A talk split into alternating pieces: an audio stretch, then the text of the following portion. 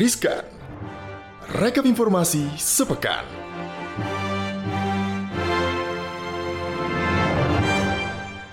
Halo, Sobat Cuan. Hai Sobat Cuan, hai Gali Halo Kamaria.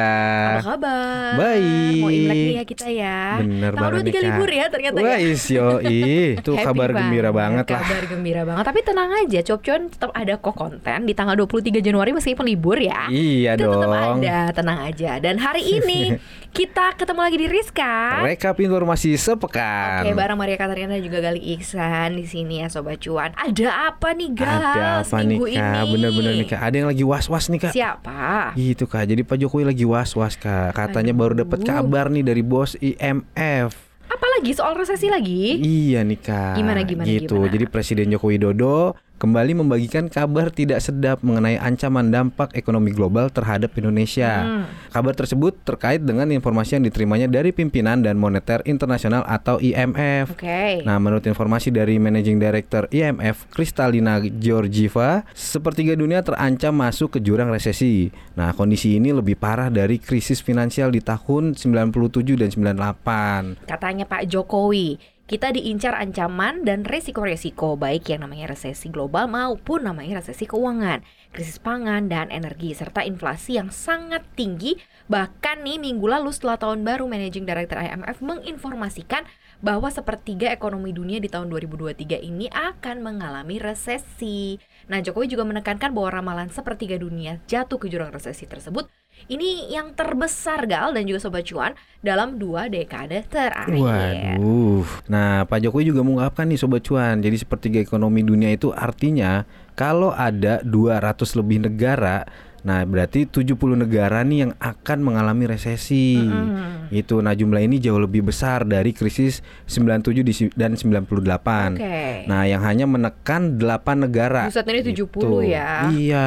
Oke, nah IMF juga mengatakan nih kalau ratusan juta orang tetap akan merasakan seperti sedang mengalami resesi. Mhm. Nah, Jokowi mengungkapkan ada 16 negara jadi pasien IMF karena ekonominya ambruk. Aduh, dan Gitu. Kementeri Menteri Keuangan nih Sri Mulyani juga meyakini Indonesia merupakan negara yang nggak masuk dia dalam tiga negara atau dalam Waduh. sepertiga negara yang disebut dalam resesi. Jadi nggak masuk dalam 70 itu ya. Ya, Sri Mul juga mengungkapkan IMF baru saja mengeluarkan proyeksi sepertiga ekonomi dunia akan terkena resesi dan kita tidak termasuk. Insya Allah. Insya Allah ya. Terus.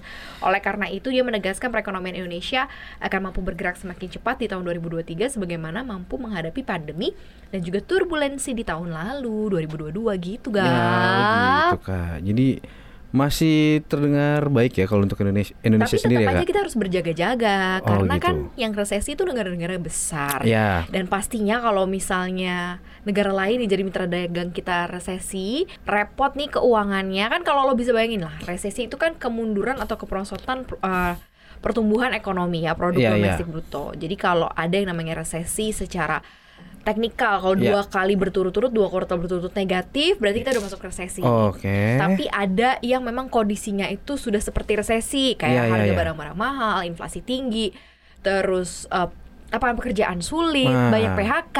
Nah, itu sudah ada tuh Sudah ada tanda-tanda tanda-tandanya ya Kak. tanda-tandanya resesi. Gitu. Jadi kalau ditanya sobat cuan mesti ngapain sih Nah, kalau lagi bener tuh, Kak. resesi? Lo ngapain sekarang, Gal? Ya kalau gue coba mikirin nabung dulu aja deh. Bener. Investasi Jangan boros, gitu, itu yang paling penting. Jadi di uangnya tuh diorientasikan untuk yang penting-penting Yap. aja. Amanin yang paling krusial kayak dana darurat Nah. ya. Terus coba untuk ngelirik investasi, nggak semuanya investasi bisa jadi pilihan ya karena Ya, ya, kondisi ya. globalnya lagi nggak oke nih, kondisi dalam negeri juga lagi nggak oke.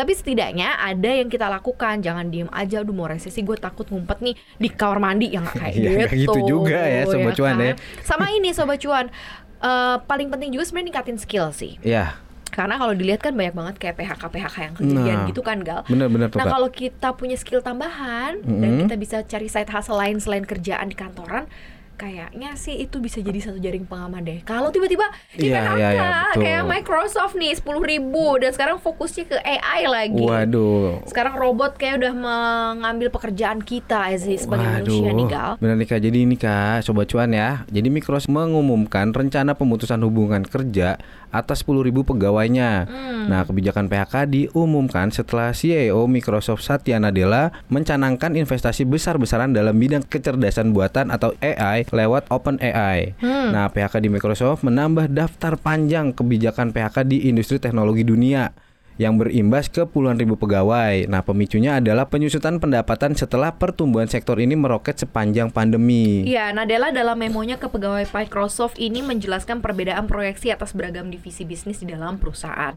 Ia mengklaim bahwa pelanggan ingin mengoptimasi uh, belanja digital mereka, mencari hasil yang lebih dengan biaya yang lebih sedikit dan berhati-hati karena beberapa negara dalam resesi. Lagi-lagi ya resesi ya. Lagi-lagi. Pada saat yang sama, gelombang komputasi berikutnya juga lahir didorong perkembangan dari artificial intelligence dan kebijakan PHK di Microsoft ini menurut Reuters akan berlangsung bertahap hingga akhir Maret dan berpengaruh ke sekitar 5% dari total pegawai Microsoft. Waduh, gitu. nah tapi nih ya sobat cuan ya Microsoft juga akan terus menambah pegawai di area strategis. Nah salah satunya jika menurut Reuters adalah di AI. Nah AI ini nantinya bakal jadi topik utama Nadella nih di, di ajang World Economic Forum yang pekan ini sedang Di berlangsung di Davos Davos, ya. ya.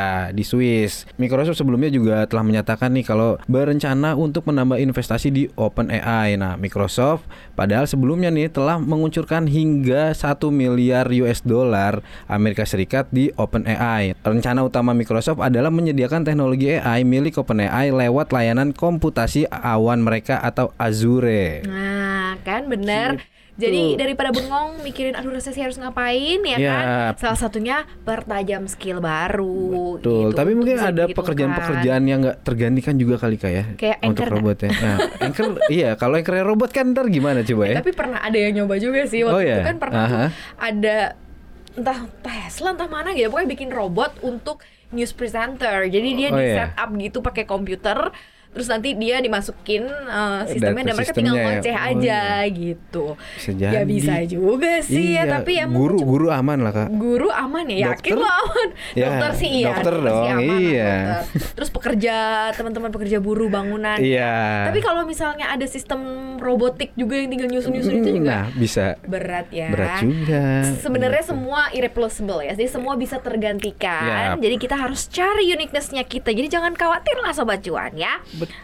Oke. Oke. Next info nih Gal dan juga Sobat Cuan Ini nih ada pas buat liburan Imlek ya Iya. Ya hari kan udah Jumat ya Karena ada 18.576 tiket kereta dijual murah Waduh, banyak nih yang mau liburan, mau liburan ya. Hmm, karena ini nih ya PT KAI menghadirkan promo tiket kereta api New Year Deals di mana KAI menyediakan total sekitar 18 ribuan tiket kereta api dengan harga khusus mulai dari 100 ribu aja.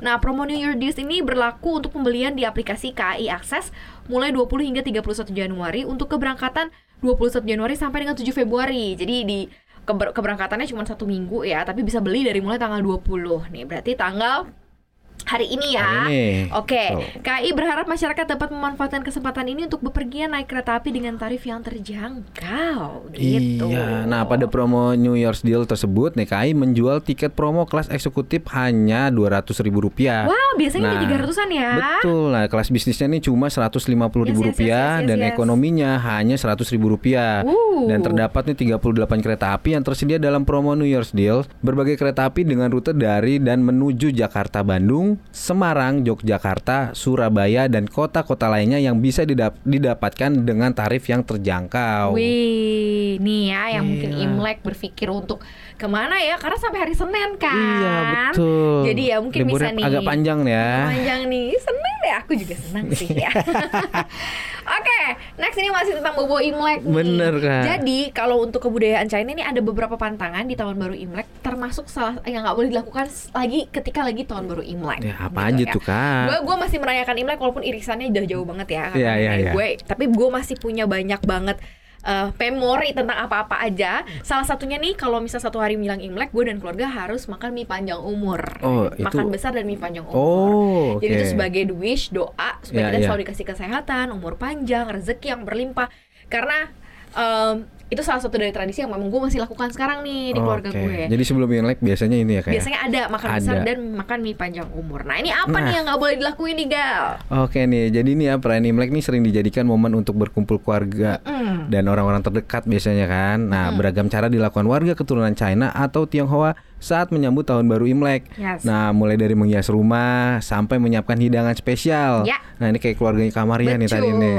Nah, jadi konon nih sobat cuan, ada beberapa pantangan turun temurun yang tidak boleh dilakukan agar malapetaka tidak terjadi.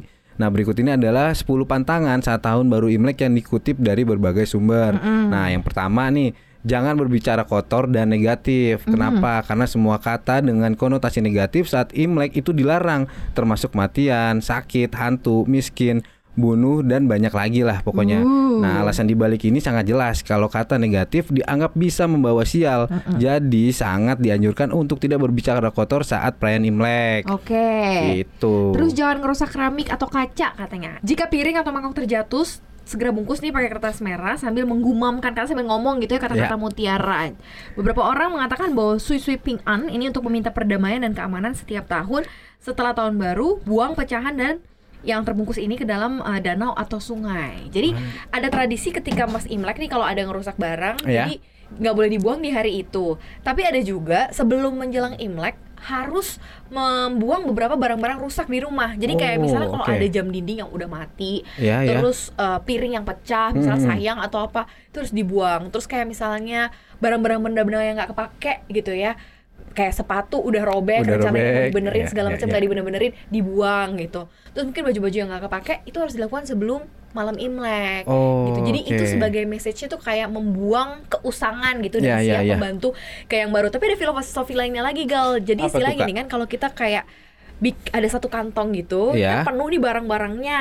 Nah, dibuangin deh di luar, dikeluarin deh yang nggak berguna berguna. Jadi kan kantongnya nanti akan masih banyak ada space tuh Space-nya. untuk narik cuan baru di tahun Oh, berikutnya. gitu. Gitu. Oke oke. Next nah lagi, next nih jangan membersihkan rumah Ya, atau betul. menyapu gitu. Nah salah satu pantangan saat tahun baru Imlek yang harus dihindari adalah menyapu nih Hmm. sobat cuan. Karena membersihkan rumah atau membuang sampah diasosiasikan dengan membuang kemakmuran dan keberuntungan. Nah jika harus membersihkan rumah pastikan nih untuk memulai dari tepi luar ruangan dan menyapu ke dalam. Nah kantongi semua sampah dan buang setelah hari kelima. Yes. Gitu. Terus nggak boleh gunakan gunting, pisau atau benda tajam lainnya. Jadi gunting jarum nggak boleh digunakan karena benda tajam diyakini memotong kekayaan dan kesuksesan Waduh. tuh ya. Ya. Inilah mengapa 90% salon rambut tutup selama liburan Imlek. Nggak boleh potong rambut Nggak boleh juga. potong rambut. juga nggak boleh karena ini dilarang ya hingga tanggal 2 Februari itu sampai cap gume baru boleh untuk potong rambut saat semua perayaannya sudah usai. Oh gitu. Kemudian ini juga nih kocak nih. Ini lucu nih, Kak. Jangan mengunjungi keluarga istri. gitu Kenapa emang ya, Karena Kak? secara tradisional pengantin wanita ini pindah ke pengantin pria setelah menikah. Dan tentu saja perempuan akan merayakan tahun baru Imleknya harus sama-sama mertuanya dong. Nah, jika perempuan mengunjungi orang tuanya pada hari tahun baru itu berarti ada masalah pernikahan yang mungkin juga membawa kesialan bagi seluruh keluarga dan pasangan itu harus mengunjungi keluarga istrinya di hari besokannya. Oh gitu. Oke ini yang yang selanjutnya nih kak, Ini jangan menagih utang nih. Selamat bagi Gitu. kamu yang sedang berhutang kamu Nah. akan ditagih di hari Iya Imlek. benar. Soalnya kenapa nih saat perayaan Imlek tentunya kan setiap orang kepengen ya ngerayainnya tanpa rasa khawatir. Nah Betul, untuk itu menuntut pembayaran utang dianggap akan membawa nasib buruk bagi kedua belah pihak. Oh. Nah jadi kegiatan meminjam atau menagih utang sebaiknya tidak dilakukan selama perayaan Imlek setidaknya setelah hari kelima. Nah, kemudian meminjam Jangan uang juga ya. gitu ya. Nah, karena bisa berakhir berutang sepanjang tahun, Kak. Jadi Ya perlu dihindari nih. jangan, Utangnya juga dihindarin jangan, ya, jangan. sobat cuan ya. Iya, jangan ya karena ingat ya hutang hanya 30% proporsinya dari Betul. dari pengeluaran atau pendapatan kita ya. Terus nggak boleh berkelahi dan menangis ya, Nah. karena kecuali ada keadaan khusus cobalah untuk tidak menangis. Namun jika anak menangis ya jangan ditegur gitu ya. Semua masalah bisa diselesaikan dengan damai di masa lalu. Tetangga akan datang sebagai pembawa damai untuk setiap pertengkaran yang terjadi dan ini semua untuk memastikan jalan yang mulus di tahun baru. Terus ini juga Ada apa lagi nih, Kak? hindari minum obat Wah. Gal dan juga sobat cuan. Nih, jadi kalau mungkin pusing banget gimana ya? Iya. Tapi cobalah untuk tidak minum obat selama Imlek untuk menghindari sakit sepanjang tahun ya. Tentu saja jika Anda sakit kronis atau kena sakit yang serius ya harus tetap diutamakan. Tapi kalau misal mungkin nih cuman kayak haji haji pilek-pilek biasa, Iyalah. mungkin minum jamu aja kali ya. Kalau misal tuh aduh agak pusing nih mungkin bawa tidur aja. Jadi lang jangan langsung nelen obat. Obat, Nah, gitu. betul. Oke next nih kak, kemudian ada jangan memberikan hadiah pada orang yang masih tidur. Anda seharusnya memberikan berkah di tahun baru, tapi biarkan penerima bangun dari tempat tidurnya terlebih dahulu. Nah jika kalau enggak nih, mereka akan terbaring di tempat tidur sepanjang Oh my tahun. God, no, no. Nah, Anda juga tidak boleh nih menyuruh seseorang untuk bangun karena Anda tidak ingin mereka diburu-buru dan diperintah selama setahun. Ih, filosofinya sih Filosofinya oke ya. oke-oke. Nah. jadi kalau misalnya udah malam Imleknya ketiduran padahal kamu harus dapat angpau, yang ngasih angpau ya sabar-sabar Iya. ya. Atau titipin aja nanti besok dikasihin pas udah bangun Harus nunggu gitu. bangun dulu. Benar. Kemudian hadiah yang terlarang ya. Sobat cuan ada beberapa barang yang dilarang diberikan sebagai hadiah saat Imlek yaitu ada payung sama jam. Ini juga gue suka di-mention juga nih sama orang tua gue. Oh ya. Karena memberi Ah. jam mengandung arti penghormatan terakhir atau serupa dengan melayat. Selain itu juga Anda nggak boleh diperbolehkan untuk memberikan payung karena dipercaya juga bisa menarik roh-roh jahat yang bisa mengganggu. Jadi nggak Oh. boleh payung dan juga jam. Jam, dan ya. gue pun juga punya pantangan sebenarnya. Iya, iya. Gue tuh nggak akan ngasih payung dan jam sama orang lain. Jadi kalau Hmm. misalnya orang lain ulang tahun atau apa, gue nggak akan kepikiran di otak gue ngasih jam atau ataupun payung. payung. Gitu guys. Gitu kak. Oke ini Kak, yang lanjut ya kak. Lanjut kayaknya kalau misalnya Imlek Imlek ya. ya. kayaknya ada kurang lah ya kalau kita gak ngomongin soal sio nih kak. apa lo? Sio gue ular kak. Oke, nanti gue yang baca nih Gitu. show ular ya. Oke nih sobat cuan, jadi ada tujuh sio yang paling hoki di tahun kelinci air gitu. Nah dalam kepercayaan orang Tionghoa, sio dapat digunakan untuk melihat keberuntungan maupun kemalangan seseorang. Nah, adapun pada 2023 ini setidaknya terdapat tujuh sio yang diramal mengalami keberuntungan mulai dari aspek karir hingga lingkungan pertemanan. Oke. Nah, dirangkum dari halaman The Chinese Zodiac. Berikut adalah beberapa sio yang diramal punya banyak keberuntungan pada tahun 2023. Lego yang, Yang pertama, pertama. sobat cuan yang punya show tikus yang lahir di tahun tikus diramal akan mendapatkan banyak keberuntungan di tahun 2023 ya. Mereka yang lahir di tahun tikus ini pandai memanfaatkan berbagai peluang dengan baik sehingga cenderung sukses dalam menjalani hidup. Mereka yang mendapatkan bantuan dari orang lain ketika mereka mengalami kesulitan dalam karir dan juga studi mereka. Jadi banyak jalan. Banyak jalannya, jalan banyak tikus. pertolongan. jalan tikus sih benar. Oke, yang kedua nih ada sio naga. Nah, naga adalah tanda zodiak yang paling kuat. Orang yang lahir dengan sio ini adalah yang memiliki kepercayaan diri yang tinggi sehingga mereka lebih cenderung bisa membuat pencapaian besar dalam karir di tahun 2023. Menjadi ambisius dan energik, orang dengan sio naga adalah tanda sio terbaik bagi para pemimpin. Nah, ada banyak pemimpin dengan sio ini yang terkenal dalam sejarah Cina seperti Kaisar Zhu Yuanzhang, pendiri dinasti Ming kuno yang lahir pada tahun naga. Nah, karena orang dengan sio naga biasanya energik, mereka bisa menyelesaikan semua masalah yang dihadapi, menjadi antusias. Mereka lebih cenderung menarik mengikut di sekitar mereka dan mendapatkan bantuan saat mereka membutuhkannya. Nah, orang yang lahir di tahun ini ditakdirkan untuk memiliki kehidupan yang bahagia dan kaya. Wow. Wow. Next ada shio babi. Shio babi dianggap sebagai tanda keberuntungan karena merupakan simbol kekayaan, kebahagiaan dan kejujuran dalam budaya Cina. Dan orang dengan shio ini sangat beruntung ya dan ditakdirkan untuk keberuntungan. Mereka dicintai oleh kebanyakan orang sepanjang hidup mereka dan semuanya akan berjalan lancar bagi mereka, tidak peduli apa yang mereka lakukan. Selain itu, orang dengan shio babi ini dapat dengan mudah mencari teman karena mereka adalah orang yang sangat santai, tulus, ramah, hangat dan juga murah hati nih sobat cuan. Dan orang dengan shio ini juga akan mendapatkan dukungan dari keluarga dan teman mereka yang membutuhkan mereka gitu ya. Mereka akan memiliki kehidupan yang bahagia dan juga sejahtera. Waduh. Wow, cakep banget. Cakep cakep. Lanjut nih kak ya, ada sio kerbau. Sio gue. Oke, ini sio lu ya. Oh, Iya, pas ya berarti gue yang baca ya. yang baca. Oke, kerbau adalah lambang ketekunan. Sio kerbau sangat diberkati oleh Tuhan untuk mendapatkan rezeki yang Amin. sejahtera. Orang yang lahir dengan sio ini akan berhasil dalam pekerjaan dan memiliki kehidupan yang bahagia dan manis. Oke. Nah, kerbau juga termasuk hewan yang rajin. Apa pun yang mereka lakukan, mereka dapat melakukannya dengan sepenuh hati. Wuh. Mereka adalah orang-orang yang sangat tangguh yang tidak mudah terintimidasi oleh kesulitan. Wow. Tidak peduli kesulitan apa yang mereka hadapi, mereka dapat tetap tenang untuk menyelesaikannya. Nah, sementara itu, sio kerbau memiliki motivasi diri dan positif. Mereka terus bergerak maju bahkan saat putus asa atau Yes. gagal. Nah, mereka akan melakukan apa saja untuk melawan lingkungan yang tidak bersahabat jika mereka bertemu. Iya, iya, iya, iya. Ya ya ya ya ya ya ya ya. Oke. Oke, lanjut nih, Sionya Kak. Gali, Sio Sio gue nih ya. Kemudian sionya juga sobat cuan ya. Jadi ada pepatah Cina yang mengatakan bahwa 9 dari 10 orang yang lahir di tahun ular mereka akan memiliki kehidupan yang kaya yang berarti ular adalah tanda show yang sangat beruntung. Wah, amin. Ular adalah hewan misterius di antara 12 show China dan mereka suka bekerja sendiri dan sering diam. Bener sih. Iya, iya. Kayaknya gua sama Gali ya yakin ya anak diem aja ya. Orang yang lahir dengan show ini memiliki sikap yang sangat baik. Mereka juga akan melakukan apa pun dan bertekad kuat demi mencapai tujuan mereka. Mereka ini juga sangat tulus ya, meski mereka tidak pandai bersosialisasi. Mereka jujur dan memperlakukan orang yang setara, dengan setara. Mereka juga tidak menilai orang dari penampilannya, mereka selalu meninggalkan kesan baik pada orang yang mereka temui. Uh, orang yang di tahun tersebut bisa mendapatkan bantuan dari teman dan orang tua, mereka akan diberkati dengan kehidupan yang sejahtera. Amin. Nah. Uh, bagus lah ya tapi yang bener Iya. sih bagian silentnya itu gitu ya. kerja sendiri dan oh pakai ular gitu gitu ya Oke, next ini ada sio anjing gitu ya. Nah, sio anjing melambangkan kesetiaan dan kejujuran. Nah, orang Cina menganggapnya sebagai teman baik dan hewan keberuntungan. Orang yang lahir di tahun tersebut memiliki keberuntungan dalam segala aspek.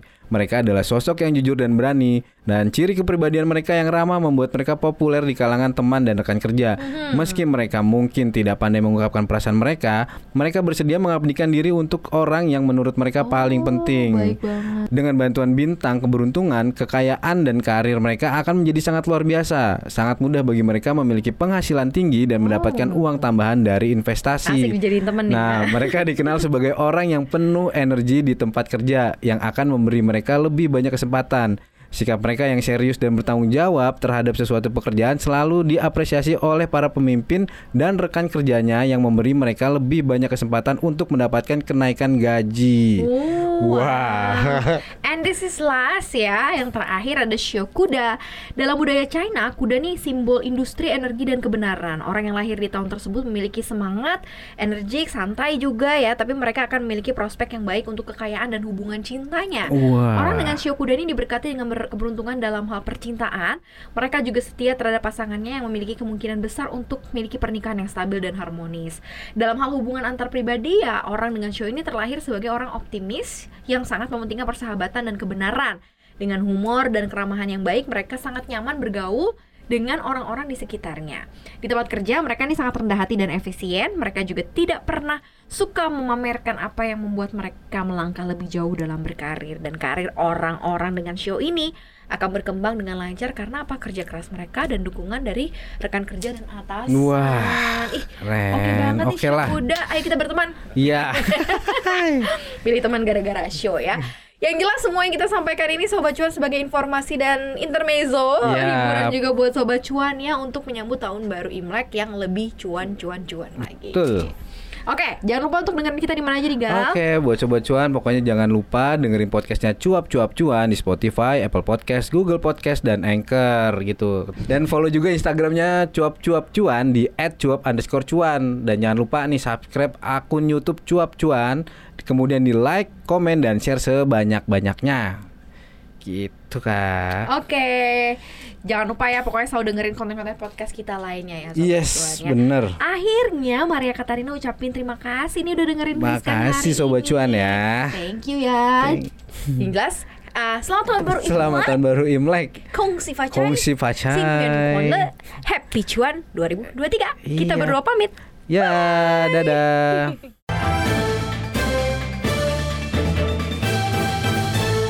Riskan. Rekap informasi sepekan.